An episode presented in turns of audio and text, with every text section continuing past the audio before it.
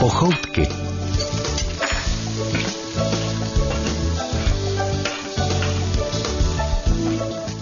Dámy a pánové, je tu další příležitost přiučit se něco z kuchyně od těch nejlepších českých kuchařů.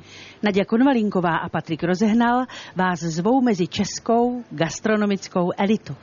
Dnes nám dva recepty představí nejlepší kuchař v Čechách. Svou kariéru začal v 90. letech v Rakousku a v roce 1999 se přemístil do známého hotelu Savoy v Londýně.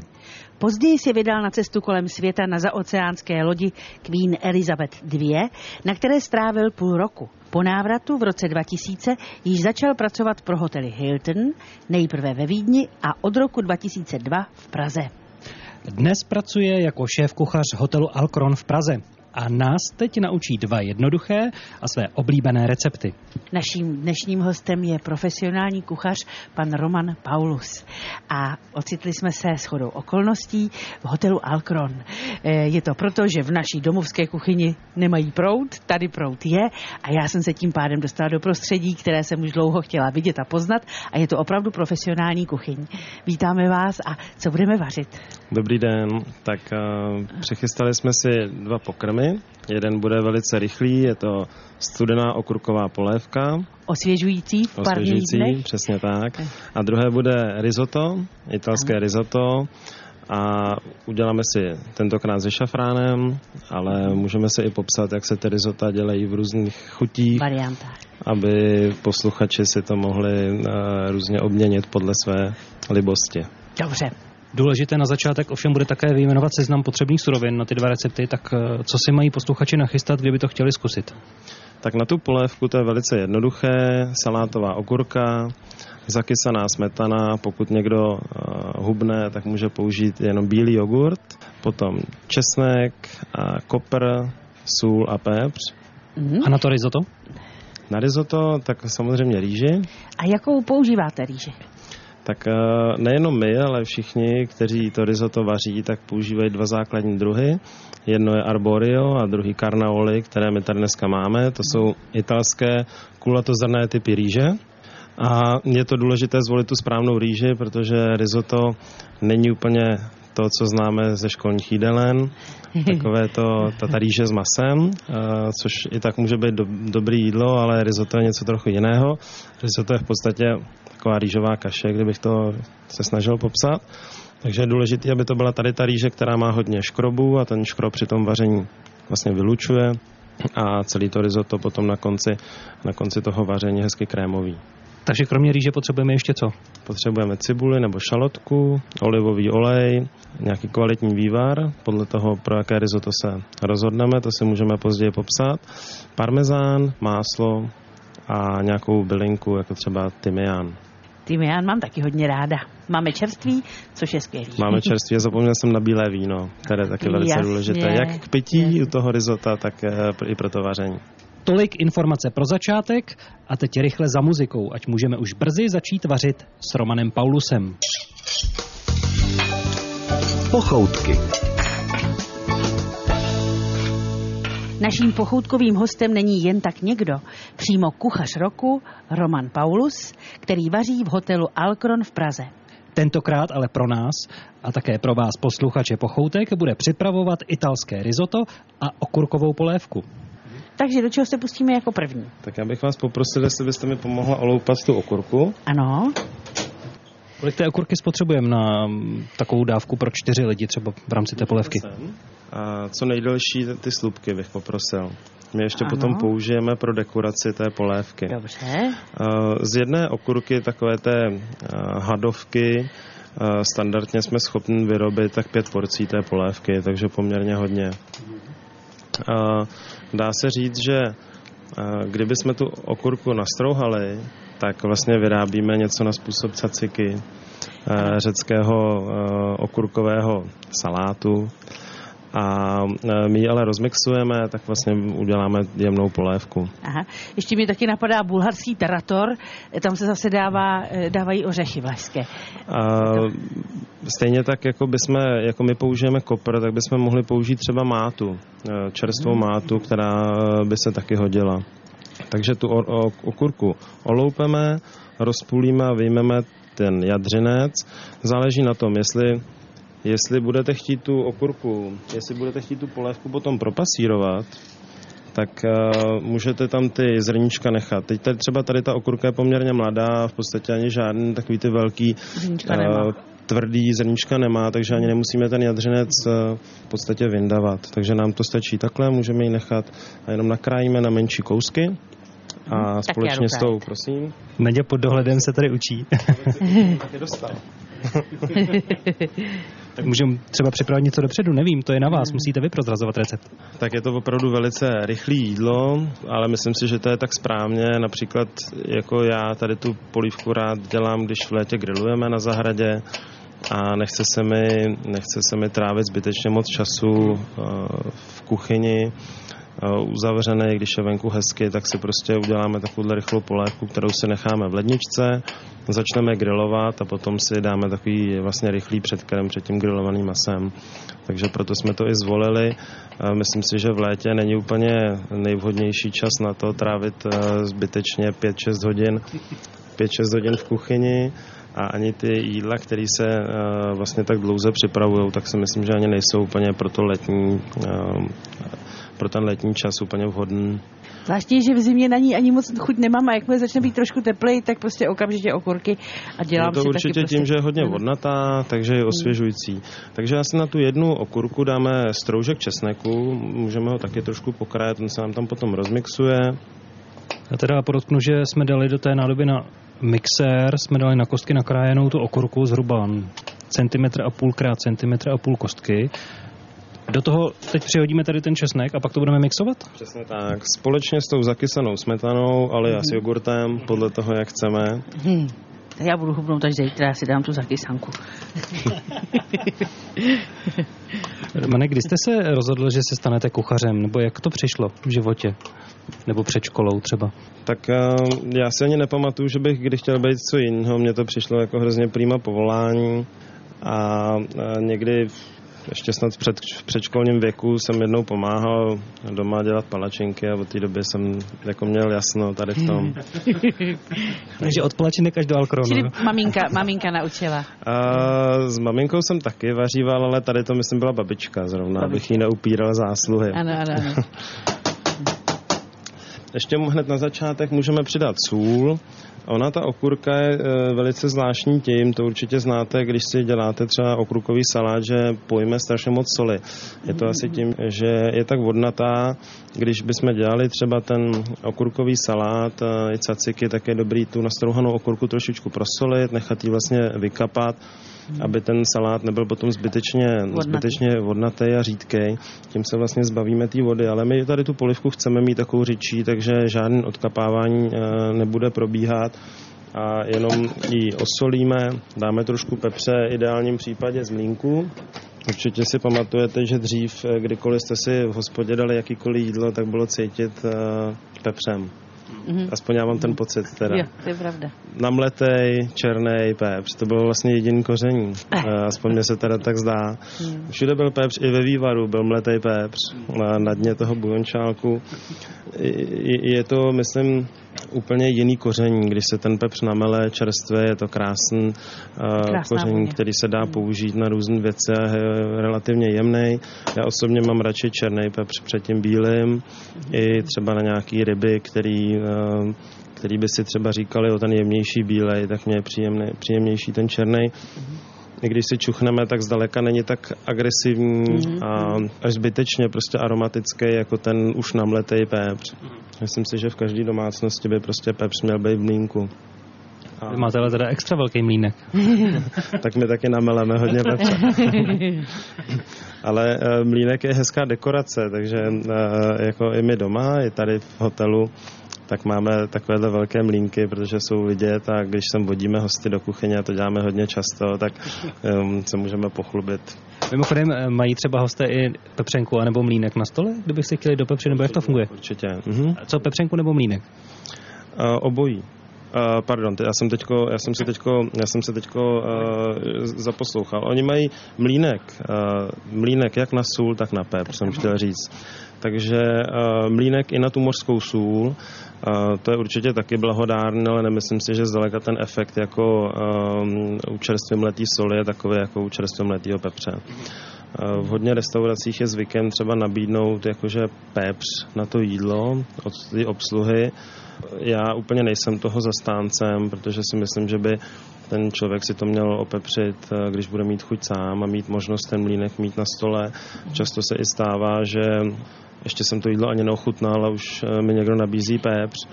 Asi to myslí dobře, ale jako já mám rád, když to jídlo ochutnám a myslím si, že když někdo třeba solí to jídlo ještě předtím, než ho ochutnal. a to je dost lidí, teda musím říct, že se vždycky divím. s pepřem. tak si, ne, ne, ne, ne, vždycky divím. Tak si myslím, že to je neúctivý vůči, vůči, vůči tomu kuchařovi ale nejdřív by ten host si to měl ochutnat a teprve potom tam dávat různý příměsi. Pochoutky. Dnešní profesionální pochoutky vede kuchař z nejzkušenějších, Roman Paulus. Muž, který vařil v Rakousku i v Londýně, ale teď můžete ochutnat jeho jídla v Praze. Vaříme s ním pravé italské risotto a ještě děláme okurkovou polévku. Teď budeme mixovat teda, nebo... Teď to celé rozmixujeme, ideálně mít nějaký takovýhle pohár, kde eh, se nám bude dobře mixovat. Budeme pocákaný trochu. To se stává v kuchyni někde. Když jste mluvil o tom, že jste začínal uvažovat o kuchařině, když jste dělal palačinky, jaké byly vaše další kuchařské pokusy třeba i v dětství, co jste zkoušel sám dělat?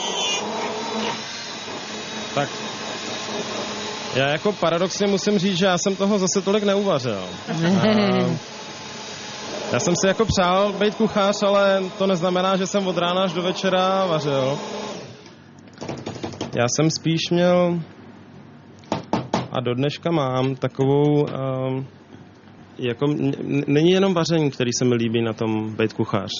Mně se líbí to všechno, kolem dokola. A to všechno co? Nádobí, nákupy nebo co? to líbí eh, každý den přijít do toho hotelu. Jo, jo. A přijít do té kuchyně a pozdravit se s těma lidma. Aha. A uh, strašně se mi líbí, že je možnost cestovat. A to bylo možná ještě převažovalo nad tím jako mm-hmm. vařením, mm-hmm. protože kuchař může na celém světě vždycky začít dělat tu svoji práci, aniž by potřebovala se nějak hodně zaškolit. Hmm. Tak eh, jako eh, kamkoliv jet a vlastně poznávat nový lidi, cestovat a přitom dělat tu svoji profesi, tak to bylo asi to, co mě na tom nejvíc lákalo. A to se mi vždycky i splnilo. Teda. Kde jste byl nejraději, nebo kde vás to nejvíc okouzlilo ve světě? No tak já, ač jsem byl jako na hodně místech, tak jsem stejně vždycky nejvíc času trávil v té kuchyni, takže uh, to mi jako nevadilo teda, ale tak já jsem nejvíc času strávil v Rakousku, to není zase nějaká úplně exotická hmm, země, hmm, ale je to země strašně krásná. A kde... jaký jsou tam kuchaři a co vám tam nejvíc chutnalo? Uh, ono dneska už to zdaleka nezní tak, uh, jako že ten rozdíl se, se ne, nechci říct úplně smazal, ale jako dneska už plno věcí těch známe, který, který se tam vaří, ale já se bavím před 20 lety ten rozdíl byl přece jenom veliký, tak jsem poznal suroviny, které v té době tady možná byly, ale, nebyli, nebo ale, jsme byly, nevěděli, ale byly kde? hodně, hmm. hodně vzdálen, takže třeba hmm. hned, když jsem vlastně tam nastoupil do učení, tak hned byla sezóna chřestu, tak hmm. já jsem věděl, že chřest je v, ple, v Plechovce a že to jako něco je, ale vůbec jsem nevěděl, že to prostě má v květnu sezónu a že to je vlastně, že to je vlastně ta hlavní potrava pomalu tady v té době a jsem rád, že to dneska máme už i tady zpátky. A vlastně to Rakousko pro mě vždycky bylo i zůstává gastronomicky a skoro i jinak, jako tak, bych to řekl, taková země, jak si představuju, že by to u nás bylo, kdyby jsme tady neměli 40 letu přestávku, kdy to šlo všechno z kopce. Takže já jsem tady rozmixoval teďko ty okurky a je potřeba říct, že podle, podle toho, kolik obsahují vody, tak samozřejmě i tak ta polévka bude řídká. Takže my jsme třeba teďko, to já myslím, že není nic, co bych nemohl prozradit, tak jsem rozmixoval tu okurku s tou zakysanou smetanu od prvního pohledu je ta polívka poměrně hustá. Mm-hmm. Takže nebudeme na nic čekat a dáme tam eh, ten jogurt, jogurt i tak, ačkoliv jsme původně chtěli dělat jenom zakysanou smetanu a tím jogurtem, který nemá tolik tuku, tak eh, se nám ta polévka hezky naředí. Jak by měla být hustá nebo řídká, kdybychom to měli takhle na mikrofon popsat posluchačům tady? Tak uh, uh, polívka, ať je studená nebo teplá, tak má pořád nějakou svoji, svoji jednoduchou konzistenci, úplně asi tak jako omáčka třeba, jo? jako polívka, omáčka, mm-hmm. konzistenčně víceméně stejná, mm-hmm. ale ne, neznamená to nějaká kejda. Uh, mm-hmm. Lehká polívka, těžko popsat jako mm-hmm. slovy uh, konzistenci. Prostě, aby z lžíce kapala a ne úplně crčela. Abyste, třeba. abyste nezdomil lžíce třeba, když Jasně, nebudeme dělat těsto okurkové. Myslím si, že není potřeba, eh, není potřeba aby eh, tam bylo takový to pověstný, že, že, že to byla výborná polivka, hustá, takže v ní stála lžíce. Lžíce. tak eh, přesně tak, výborná polivka, hustá, takže v ní nestála, nestála lžíce. Poopravujeme tedy pravidlo českých hospodyněk. Co do toho přidáme, ten kopr? Tak, nakrájíme si kopr. Mám se do toho pustit? Můžete klidně. Ano. Otrháme ty lístky. Bez pestonků. Jak vypadá vlastně práce takhle v kuchyni pro vás jako šéf kuchaře? Eh, takhle jako v případě Nadi rozdáte úkoly a pak dohlížíte nebo jenom ochutnáváte? Nebo co je vaší hlavní náplní? Co znamená ten titul šéf kuchař v kuchyni? Tak závisí to na velikosti toho podniku. My jsme, eh, já bych řekl, takovou výhodu tady v hotelu Alcron, že ta velikost toho hotelu je pořád ještě přiměřená tomu, že, že si eh, šéf kuchař i zavaří. Eh, což je u těch větších hotelů už potom mu na to nezbývá třeba čas a má tolik jiných starostí a administrativy, že už se k vaření třeba ani nedostane. A to si vybíráte, co si uvaříte ten den, nebo jak to, jak to funguje? Tu práci vidím spíš tom vytvořit těm kolegům, kuchařům, co nejlepší podmínky k tomu, aby tu svoji práci mohli dělat dobře. Tak uh, myslím... To znamená, co vyprávíte jim vtipy? Nebo... Uh, taky někdy, když je potřeba. Když vidím, že uh, atmosféra houstne, tak ji trošku odlehčím a možná je to to uh, nejlepší, co jsem ten den udělal. A už jste nějakému kuchtíkovi vyhodil jídlo? Tak to se stává, ale jako to, to se stává každému, eh, jo, že člověk, když vaří mm-hmm. nějaký to jídlo, tak potom není dostatečně kritický na to, aby ho byl schopný zhodnotit. Mm-hmm. Mně se hrozně líbilo přirovnání jednoho mého bývalého šéf-kuchaře, kdy on říkal, že ten šéf-kuchař je jako trenér. On eh, nemusí běžet rychleji, jak ten běžec, to nikdy nebude asi, ale i tak mu může říct, co může udělat líp, aby běžel ještě rychleji. Mm. Takže uh, ty kluci, který každý den vaří, tak mnoho těch věcí umějí líp než já, protože to mají v ruce, vlastně už to mají v ruce. každý den dělají tu práci, ale mm. to mhm. neznamená, že když to já ochutnám, že jim nemůžu poradit, co by, co by mohli udělat třeba ještě líp příště. No a co byste mě poradil s tím koprem? Jestli jsem to dobře nakrájel, nebo je to špatně? Akorát, akorát já bych vám možná vytknul, no. že jste ho sekala. Aha. A u tady těch jemných bylinek je vždycky lepší jenom krájet. A, tak se no, Dát si práci mm-hmm. a hezky najemno nakrájet, ať Aha. to je pažitka, nebo kopr, mm-hmm. nebo třeba bazalka. Mm-hmm. Většina těch eh, bylinek, když se potom začnou sekat, tak eh, Ztrácí? zbytečně moc vám vyteče ty aromatické mm-hmm. šťávy mm-hmm. a hlavně třeba speciálně u bazalky, tak ta začne i černat hodně rychle. Tak, no? milé hospodyníky, poučte se jako já. Takže spíš dobře. krájet dobře, ostrým dobře, nožem, ta bylinka zůstane suchá. Jo ale to znamená, že v ní zůstane hodně toho aroma. Další věc, která je potřeba zmínit, my vlastně čím víc budeme míchat, tak tím ta polévka bude řidčí. Tak, teď je možná čas na to, aby jsme tu polívku ochutnali. Mm-hmm. Děkuji. Prosím. Řekneme si co a jak. Naděl. Tam je ještě hodně práce. Mm. Tam je ještě hodně Přisolila bych ji asi ještě. Mm. A Kopr v tom taky za, zapracoval, že předtím jsme ho tam... Ano. Tak my, když budeme servírovat naději, tak ty bys možná mohla schrnout recept. Takže eh, okurku jsme oloupali, nakrájeli, rozmixovali, přidali zakysanou smetanu, česnek, dali jsme stroužek česneku do, do té okurky a po roz, rozmixování jsme přidali zakysanou smetanu, e, našlehali, pak jsme zjistili, že je to moc e, hutné, takže jsme přidali bílý jogurt.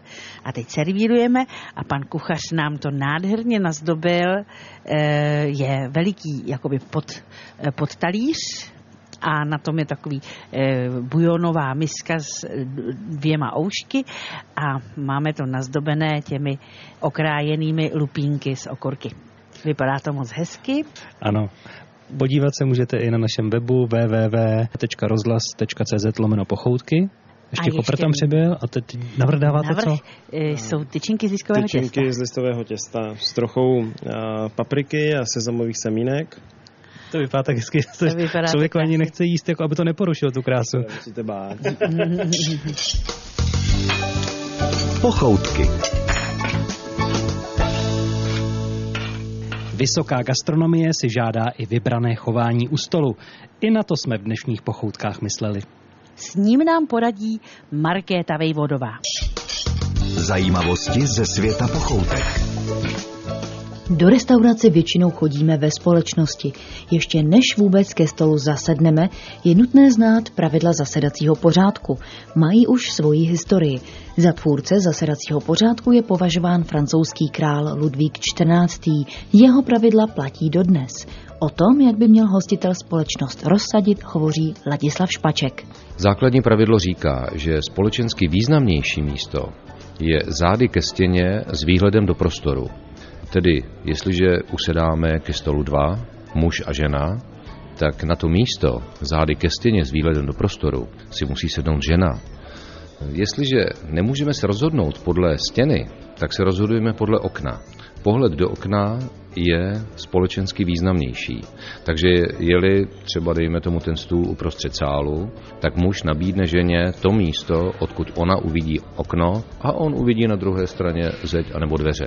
V restauraci můžeme stolovat nejenom ve dvou, ale třeba také ve čtyřech nebo v šesti nebo v osmi. Pak si musíme zapamatovat další pravidlo, že společensky nejvýznamnější místo je po pravici hostitele, to je pro ženu, a po pravici hostitelky pro muže. Tedy po pravé straně vždycky sedí společensky významnější. Podle dalších pravidel při nějakém velikém banketu nebo nějaké slavnostní večeři, tak platí ještě pravidlo, že manželé nesedí spolu. Smyslem společenského stolování je, aby se lidé seznamovali, aby navazovali nové kontakty, nové známosti. To znamená, že musíme to co nejvíce promíchávat tak, aby vlastně nevznikaly žádné, řekněme, homogenní skupiny, ani profesní musíme dbát na to, aby se seznámili lidé, kteří vlastně předtím by tu příležitost neměli a to stolování jim vlastně má poskytnout. Ideální ale je, pokud své hosty známe a rozsadíme je tak, aby měli během večera společná témata a dobře se bavili. Pak už stačí pouze popřát dobrou chuť. To vám přeje Markéta Vejvodová. Zajímavosti ze světa pochoutek. V pochoutkách jsme dnes už dělali okurkovou polévku ale je třeba dál dohlížet na přípravu pravého italského risota. To jsou dvě jídla, která vaří kuchař roku 2010, jinak šéf kuchař restaurace hotelu Alkron v Praze Roman Paulus. Tak, tak my se pustíme my se pustíme asi do toho risota, toho risota italského. Tam se začíná čím? Co bude ten první krok? Tak první si nakrájíme tu cibuli nebo šalotku. My používáme šalotku, protože je jemnější, Tady to je velká banánová šalotka. Rozpálit kastrulek a dáme trochu olivového oleje na dno. Rozehřejeme si ten olej, dáme tu nakrájenou šalotku. A důležitý, to syčí? Důležitý je, aby jsme ji nespálili. Jo? Když byste vařili risotto a ta cibule se vám spálila, tak je rozhodně lepší začít znova, než pokračovat. Ona má jen tak zesklovatět. Pak nastane okamžik čeho? Jaké suroviny? Tak, jak už jsme si říkali, tady to je rýže carnaoli, italská na risotto. Můžete vidět ty kulatý zrnka.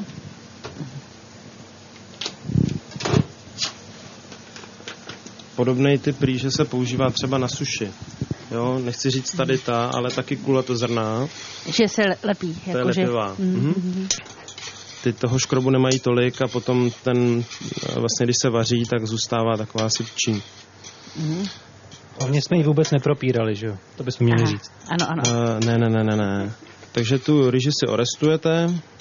Já nejsem úplně schopný popsat, uh, jako abych tak řekl chemicky, co se tam teďko děje. Mm-hmm. Ale vím od italských kuchařů, že ta rýže se restuje proto, aby uh, potom ten škrob rovnoměrně vystupoval z toho zrnka. Takže kdyby jsme ji orestovali jenom z jedné strany, tak by vlastně byla z jedné strany potom moc vařená, z druhé strany by byla tvrdší. Takže je důležitý orestovat a jako další přijde bílé víno. Je vždycky lepší použít nějaké suché bílé víno, aby v ideálním případě to, co i pijeme, my teďko žádné nepijeme, ale Prostě ne žádné podřadné, ale dobré suché víno. Ale ta kyselost je tam určitě důležitá jo, v tom rizotu. Jak moc ho zalijeme tím vínem, to risotto budoucí, nebo tu rýži vlastně v téhle chvíli? Tak V jakém poměru třeba? my vaříme tady asi tři porce toho risota, tak eh, řekněme jednu deci toho vína. Takže ne úplně málo. Pochoutky. Vašimi společníky jsou Naděja Konvalínková Patrik rozehnal. a také profesionální kuchař Roman Paulus, který patří k české kuchařské špičce. A my se dnes od něj učíme dělat jeho oblíbené italské risotto a okurkovou polévku. Uvaříme si šafránové risotto. Takže tady v ten okamžik... Šafránu jako šafránu, že? Šafránu je jenom jako šafránu, to je pravda. Málo, to je hodně intenzivní koření. O šafránu se hodně mluví, ne každý ho zná. Je to vlastně květ krokusu. Tady ten je z Iránu. Je hodně dobrá kvalita. V Evropě se, co já vím, pěstuje. Slyšel jsem, že i ve Švýcarsku, někde v Alpách, že tam ten krokus roste, ale, ale uh, Ve Španělsku, ne? Standardně ve Španělsku, přesně. Standardně ve Španělsku a ten španělský je takový žlutý, zatímco tady ten iránský, ten uvidíte za chvilku, ten eh, dodá až takovou skoro červenou barvu. Je intenzivní. On je i tmavší, eh, když jste ho nabíral jako tak je takový až do hněda, řekl bych, zatímco ten španělský je víc jemnější, červenější. Tak to víno necháme skoro vyvařit. Romane, překvapila vás někdy nějaká jídla, kde jste sám ochutnal třeba? Už tím, jak vypadala, jak chutnala, nebo jak se dají nakombinovat různé suroviny. No, myslím si, že jídlo by vždycky mělo tak nějak zhruba vypadat tak, jak bude i chutnat. Takže to, to uh, sice se objevují takový určitý trendy, že jídlo vypadá trošku jinak, uh, než, než co to je.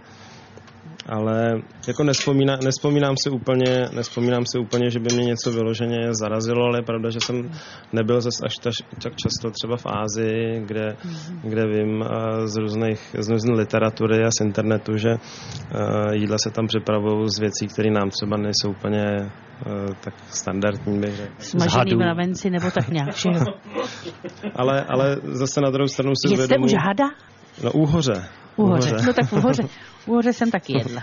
To je ryba, ale... To je ryba, to je ale, ale uh, myslím si, že zrovna tak uh, jako hodně je kultura zemí, kde třeba i naše zabíjačka jim může připadat minimálně uh, bizární, takže jako není potřeba jako si myslet třeba o Číňanech tím, že jedí kobelky, takže uh, jsou nějaký divní, je to určitě součástí jejich kultury a, a my máme taky různé věci, které se třeba každému nemusí, nemusí líbit. Už, už vlastně to, že jíme vepřový, tak uh, v hodně kulturách jsme, jsme takový prapodivní. Musí se kuchař pořád doučovat nějak, někde, něčím?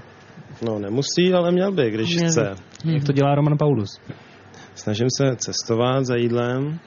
To znamená, i soukromou dovolenou si vybíráte podle toho, abyste zamířili tam, kde jste ještě něco neochutnal? Když mi to dovolí čas, tak určitě. Mhm. Snažíme se, ale uh, ono není potřeba úplně uh, jako vymýšlet uh, nějaký speciální destinace.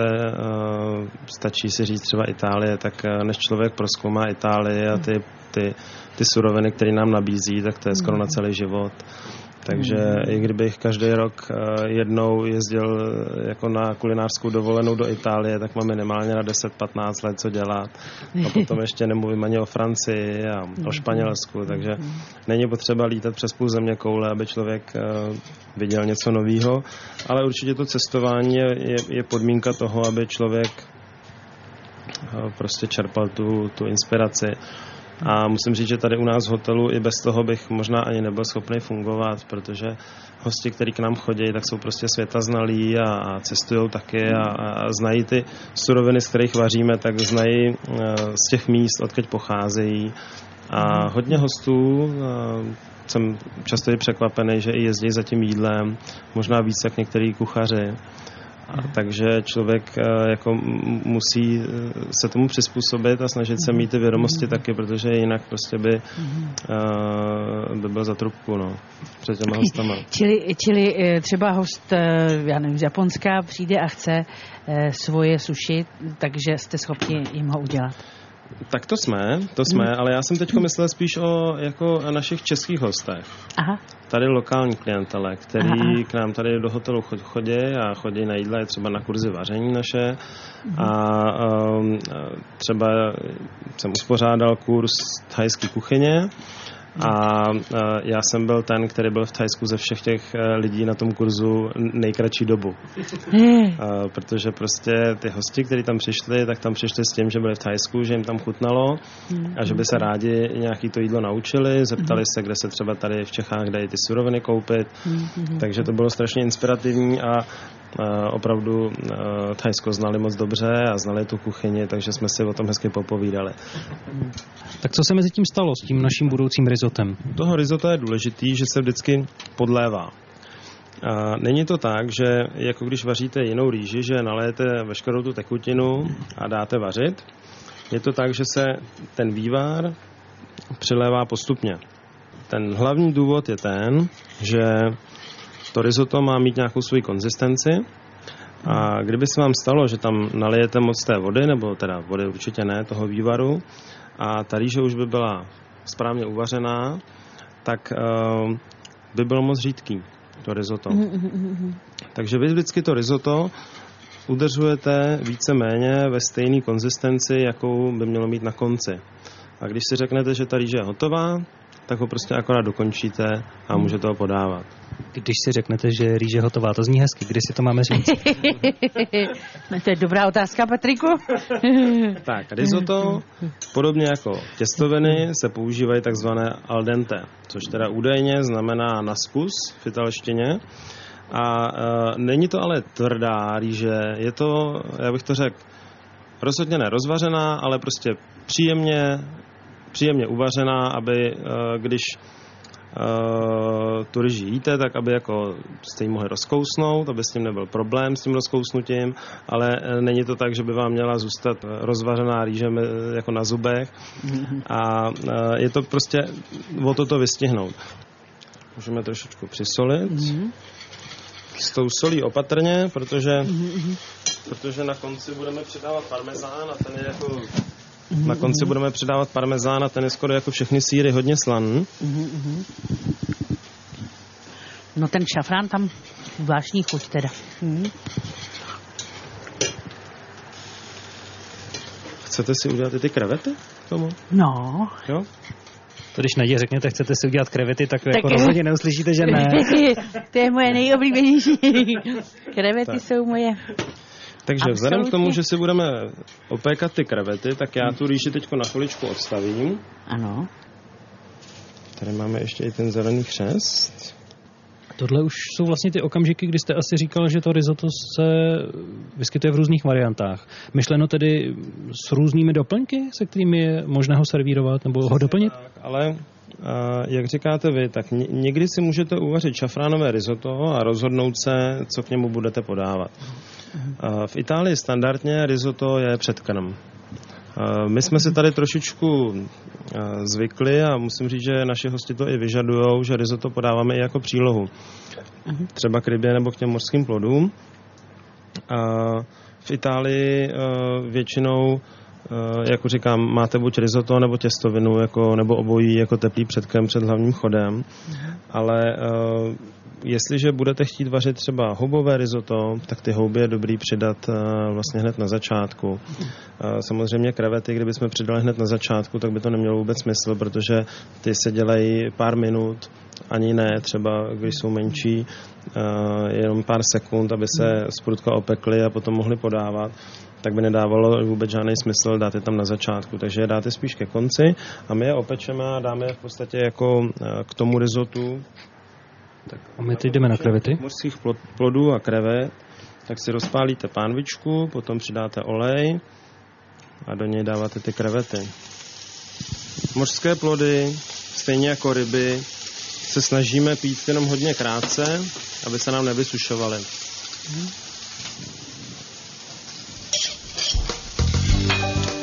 Pochoutky.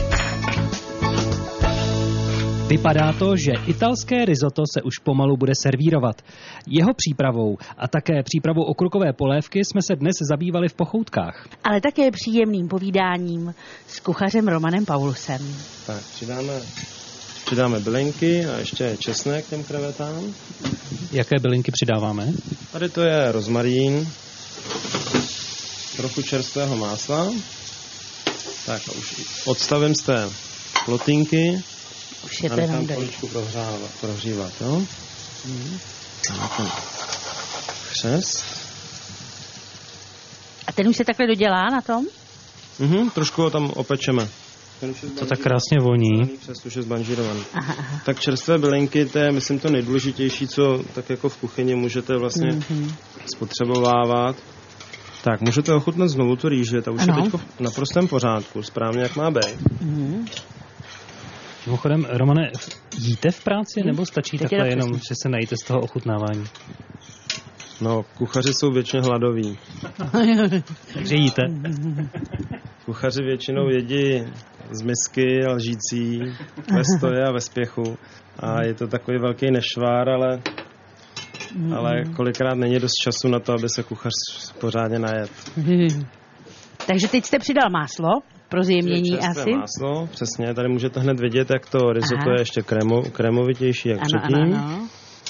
A teď už stáhneme tu plotínku opravdu jenom Na minimum. na minimum, aby se nám už ta rýže moc nevařila. My jsme tomu také přihodili ty kousky toho křestu. Kousky křestu. A, a teď se přidává par- parmezán. úplně odstavím. Ano. Znamená ne parmazán navrch potom dodatečně, ale rovnou do toho risota. A vmíchat. Přesně tak. Je to spíš takový koření, jo, ten parmezán.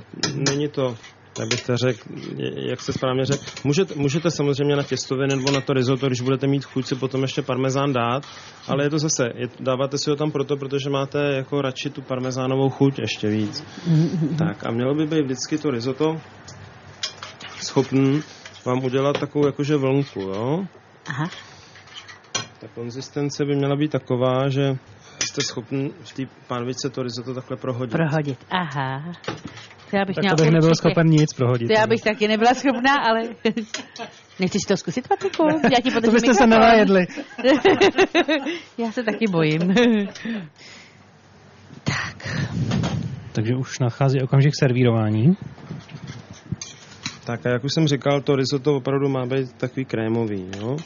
A to je nádherně. když myslím A má krémový- krásnou barvu teda. Když myslím krémový, tak uh, uh, nemyslím, že to bude jako voda, v který bude plavat rejže.